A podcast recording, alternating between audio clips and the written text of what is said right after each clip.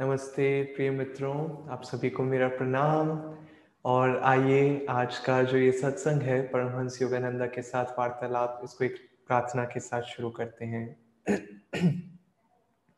हे परम पिता, दिव्य माँ, मित्र, प्रियतम ईश्वर क्रिया योग के महान गुरुजन, बाबा जी कृष्ण, जीसस क्राइस्ट, लहरी महाशय स्वामी श्री युक्तेश्वर जी, परमहंस योगानंद जी और सभी धर्मों के महान संत, हम आप सभी को हमारे सत्संग में आमंत्रित करते हैं। हमारा मार्गदर्शन करें और हमारे जीवन को अपने नित्य नवीन आनंद से भर दें। ओम शांति शांति शांति। हाँ। आपका फिर से स्वागत है आज के इस परमहंस योगानंदा के साथ वार्तालाप के वेबिनार में। और आज का जो टॉपिक है, आज के वार्तालाप में हम देखेंगे कि कैसे कभी कभी एक गुरु बड़े ही चंचल तरीके से, जैसे एक छोटा सा बच्चा होता है, एक बालक होता है, उस प्रकार स्वभाव उनका रख सकते हैं वो, लेकिन फिर भी उसके पीछे भी एक गहरी शिक्षा होती है जिसके द्वारा वो अपने शिष्यों को कुछ सिखाना चाहते हैं। तो पहले ये वार्तालाप पढ़ते हैं। ये है वार्तालाप संख्या 103 तो काफ़ी वार्तालाप हमने कवर कर लिए हैं। ऑफकोर्स हमने सिक्वेंशली हर एक को नहीं कवर किया है, लेकिन हमने सेंचुरी मार ली है। अब ये है 103 मुझे लगता है, और ये स्वामी जी के शब्द हैं, वो कहते हैं मुझे लगता है कि उपयुक्त शिक्षा का एक दूसरा पक्ष गुरुजी मनोरंजक ढंग से एक दिन मुझे दिखा रहे थे। ये तब हुआ जब अतिथि दोपहर के खाने के बाद जा चुके थे और मैं उनके साथ अकेला ही खाने की मेज पर बैठा था। बिना किसी प्रयोजन के उन्होंने खाना खाने के एक कांटे को उछाल कर उसके मुड़े हुए नुकीले भाग को नीचे की ओर करके एक खाली ग्लास में डालने का प्रयास शुरू किया। कई बार उनका प्रयत्न असफल रहा, पर वे लगातार प्रयत्न करते रहे। लगभग उनके पाँचवें प्रयास में आखिरकार वह कांटा ग्लास में चला गया और ग्लास टूट गया। गुरुजी ने मुझ, गुरुजी ने मेरी ओर देखा और बिल्कुल एक बच्चे की तरह मुस्कुराए। लेकिन ये अंदर तो गया। उन्होंने कहा, जैसे कि उन्हें बहुत गर्व हो, मानो वे मुझे बताना चाहते थे कि व्यक्ति एक बार अपने मन में कुछ करने की ठान लेता है तो उसे पूरा करना ही चाहिए। भले ही इस प्रक्रिया में क्लास टूट ही क्यों ना जाए। जीवन में कितनी बार मुझे कुछ ऐसा का, ऐसे काम को पूरा करने करने का निश्चय करना पड़ा।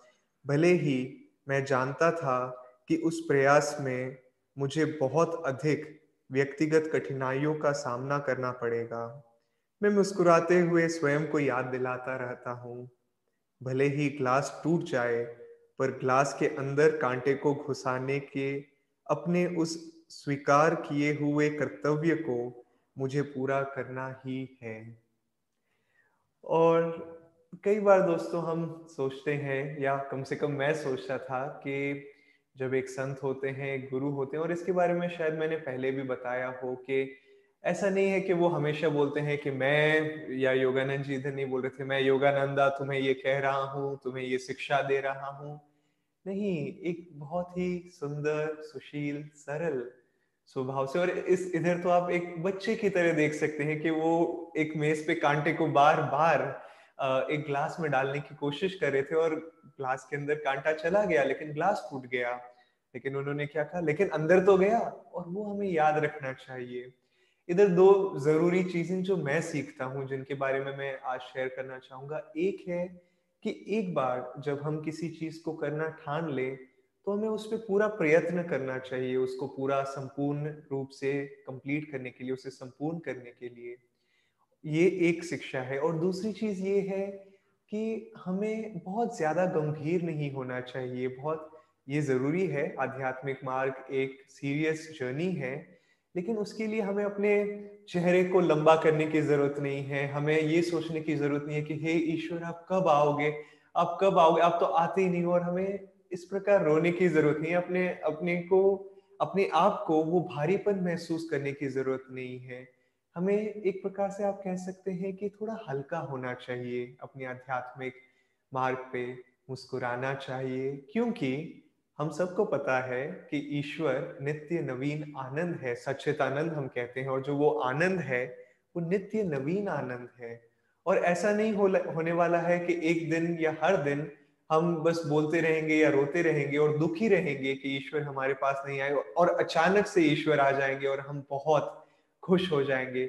बल्कि आध्यात्मिक मार्ग पे ये होता है कि हमारी, हमारा जो आंतरिक आनंद है, वो धीरे धीरे धीरे धीरे बढ़ता रहता है और इस प्रकार बढ़ता रहता है कि बाहरी परिस्थितियाँ हमें फिर उतना प्रवाह नहीं कर सक उनका हम पे इतना फ़र्क नहीं पड़ता है जितना शायद पहले पड़ता हो। तो ऐसे नहीं होता है कि और काफ़ी लोग सोचते हैं कि ये तपस्या है, ये तपस्या है, ये कठिन है आध्यात्मिक मार्ग। ऐसा नहीं कह रहा हूँ मैं कि बिल्कुल सरल है, लेकिन चलते चलते चलते चलते मार्ग धीरे धीरे सरल होता जाता है और हम अपने आप को महसूस करते हैं कि एक हल्कापन अपने भीतर आ जाता है। जीवन में मैंने कभी भी किसी भी संत को, जिसने ईश्वर की प्राप्ति की है, उनकी तस्वीर को देख के ये नहीं कहा, ये नहीं सोचा है कि अरे, ये तो बड़े ही डरावने हैं या ये बड़े ही गंभीर हैं। हाँ युक्तेश्वर जी का भी चेहरा चेहरा जब हम देखते हैं, तब लगता है कि हाँ वो कितने गंभीर थे, उनकी कहानियाँ हम सुनते हैं, उनका चेहरा हम देखते हैं। लेकिन उसके पीछे भी यदि आप कोशिश करेंगे ध्यान करने का, उनकी चेतना पे तो कुछ आनंद आप महसूस कर पाएँगे। ये नहीं, मैं एक वीडियो क्लिप देख रहा था, ये शायद यूट्यूब पे अवेलेबल होगा, जहाँ पे योगानंद जी थे, और जब योगानंद जी अमेरिका से इंडिया गए थे एक साल के लिए, और जब एक या डेढ़ साल के लिए, और जिस समय युक्तेश्वर जी ने अपना शरीर त्यागा था। लेकिन उससे पहले कई सारे फ़ोटोज़ लिए गए थे युक्तेश्वर जी के और योगानंद जी के साथ में, और एक वीडियो क्लिप भी था। और उस वीडियो क्लिप में मैं युक्तेश्वर जी के चेहरे को एकदम गौर से देख रहा था कि वो कैसे स्वभाव मतलब आ, उनका कैसा स्वभाव था वो कैसे चलते थे या वो कैसे खड़े थे। और मैं देख रहा था कि कैमरा मतलब मैं कैमरा मैन को तो नहीं देख पा रहा था लेकिन कैमरा वाला जो चला रहा था वो कैमरा को धीरे धीरे धीरे धीरे ऐसे लेके जा रहा था।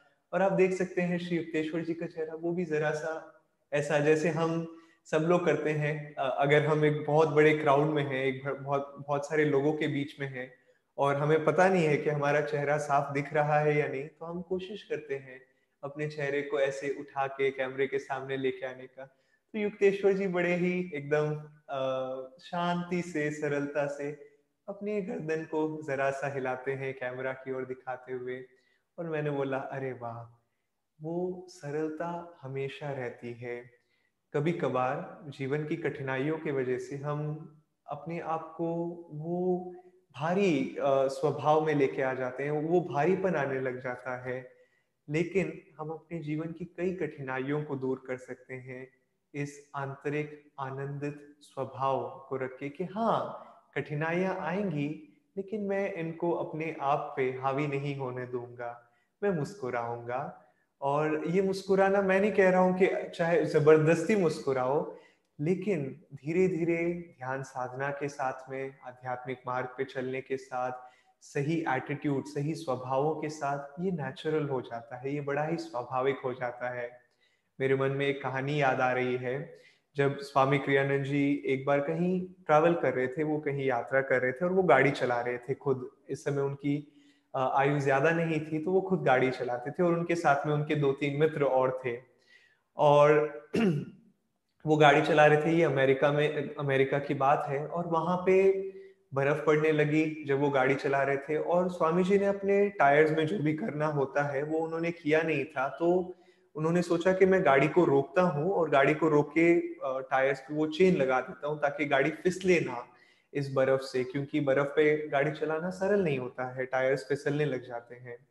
तो जैसे ही उन्होंने गाड़ी पे ब्रेक लगाया, गाड़ी अचानक से फिसलने लगी, उन, पूरा, पूरी तरह से उनका नियंत्रण चलाया गाड़ी पे नियंत्रण चला गया गाड़ी से, और वो गाड़ी फिसलते फिसलते सामने एक बस थी और सीधा उस बस के पीछे जाके टकरा गई और एकदम भिड़ गई, टकराई भी नहीं, पूरी तरह से भिड़ गई।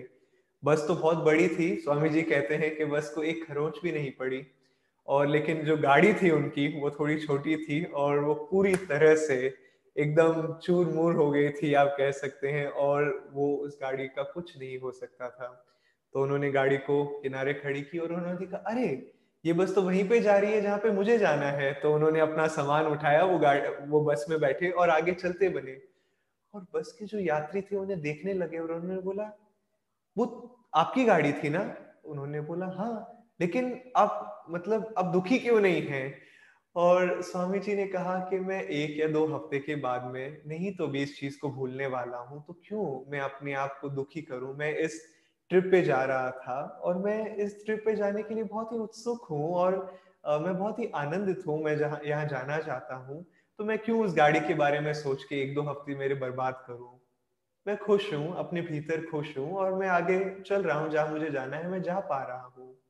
और इसी तरह एक बार हुआ था कि स्वामी क्रियानंद जी जब आनंदा की शुरुआत में, शुरुआती सालों में स्थापना कर रहे थे तो उधर जहाँ कैलिफ़ोर्निया में है, वहाँ कई बार जहाँ जो जंगल है वहाँ के, वहाँ पे आग लग जाती है गर्मी के समय पे, क्योंकि पेड़ पौधे सब सूख जाते हैं और धूप सीधी पड़ती है। तो बस एक छोटी सी चिंगारी की ज़रूरत है और फिर वो आग पूरे जंगल में फैल जाती है। तो अब मुझे नहीं पता कि ये जंगल की आग थी या किसी ने मंदिर में कोई दीपक खुला छोड़ दिया, लेकिन उनका, उन्होंने जो मंदिर बनाया था वो पूरी तरह से जल गया था। और उसी दिन स्वामी जी एक उन्हें कहीं बाहर जाना था, नज़दीक ही किसी दुकान में। तो स्वामी जी गाते गाते उस दुकान में गए और वहाँ की जो मालिक थी उस दुकान की, वो बोली, आपका तो मंदिर जल गया था ना? तो स्वामी जी ने बोला हाँ लेकिन मेरा, मैंने अपने मंदिर को खोया है, मैंने अपनी आवाज़ को क्यों नहीं खोया है? मैं क्यों गाना नहीं गाऊं? मैं क्यों ईश्वर के लिए नहीं गीत गाऊं? और उस जो मालिक थी उस दुकान की, उन्होंने कहा कि, अरे, जब मेरा घर चला था तो मैं तो छह महीने तक दुखी थी। और स्वामी जी मन में सोच रहे थे कि क्यों? किस लिए? और इस प्रकार का एटीट्यूड बहुत ज़रूरी है दोस्तों, आंतरिक आध्यात्मिक जीवन में कि आंतरिक रूप से हम बाहरी चीज़ों को अपने पे हावी ना होने दें। और स्वामी जी रेकमेंड करते हैं कई चीज़ें कि जब जब ऐसी कठिनाई आए, ये याद रखो कि आपका आनंद अपने भीतर है।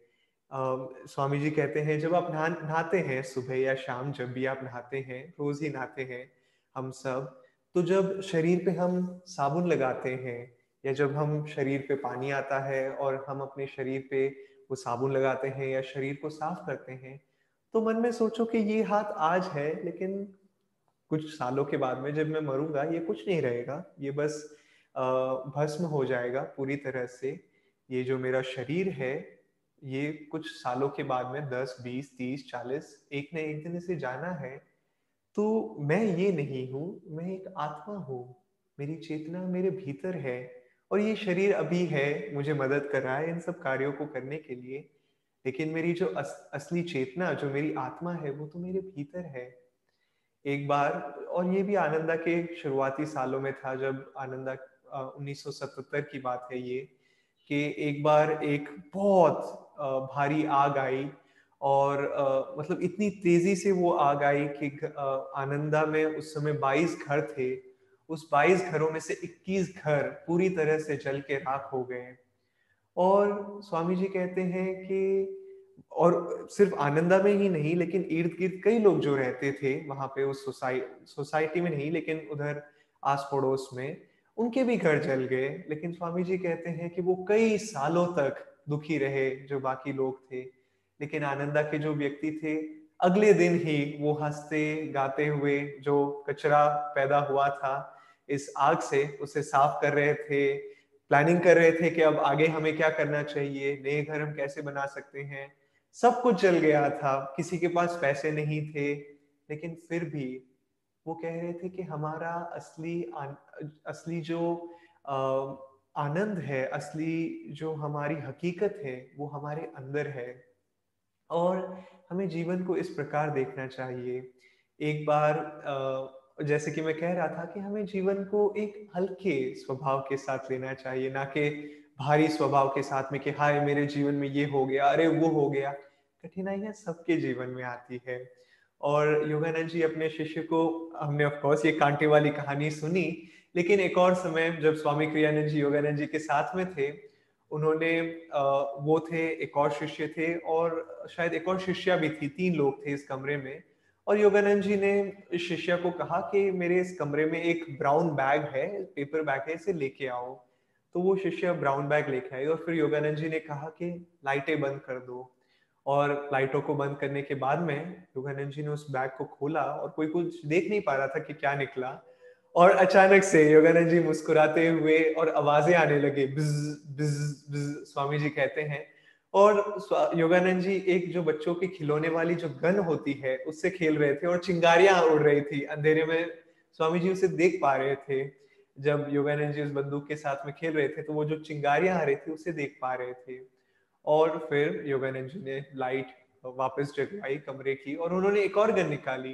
और गन को निकाला और उन्होंने वापस इस दूसरी गन से खेले और उन्होंने वो ट्रिगर दबाया और एक पैराशूट जो होता है वो आसमान में गया और उड़ते उड़ते उड़ते उड़ते नीचे आ गया। और नीचे आते हुए स्वामी जी से देख रहे थे और स्वामी जी को विश्वास नहीं हो रहा था कि योगानंद जी ऐसा कुछ कर रहे हैं क्योंकि स्वामी जी बहुत नए थे आ, स्वामी क्रियानंद जी। और योगानंद जी ने कहा कि वॉल्टर जो जिस नाम से योगानंद जी स्वामी क्रियानंद जी को उस समय बुलाते थे, उन्होंने वॉल्टर तुम्हें ये कैसा लगा? और वो इतने चकराए हुए थे, उन्होंने बोला, अब इट्स ओके वो ठीक है ये।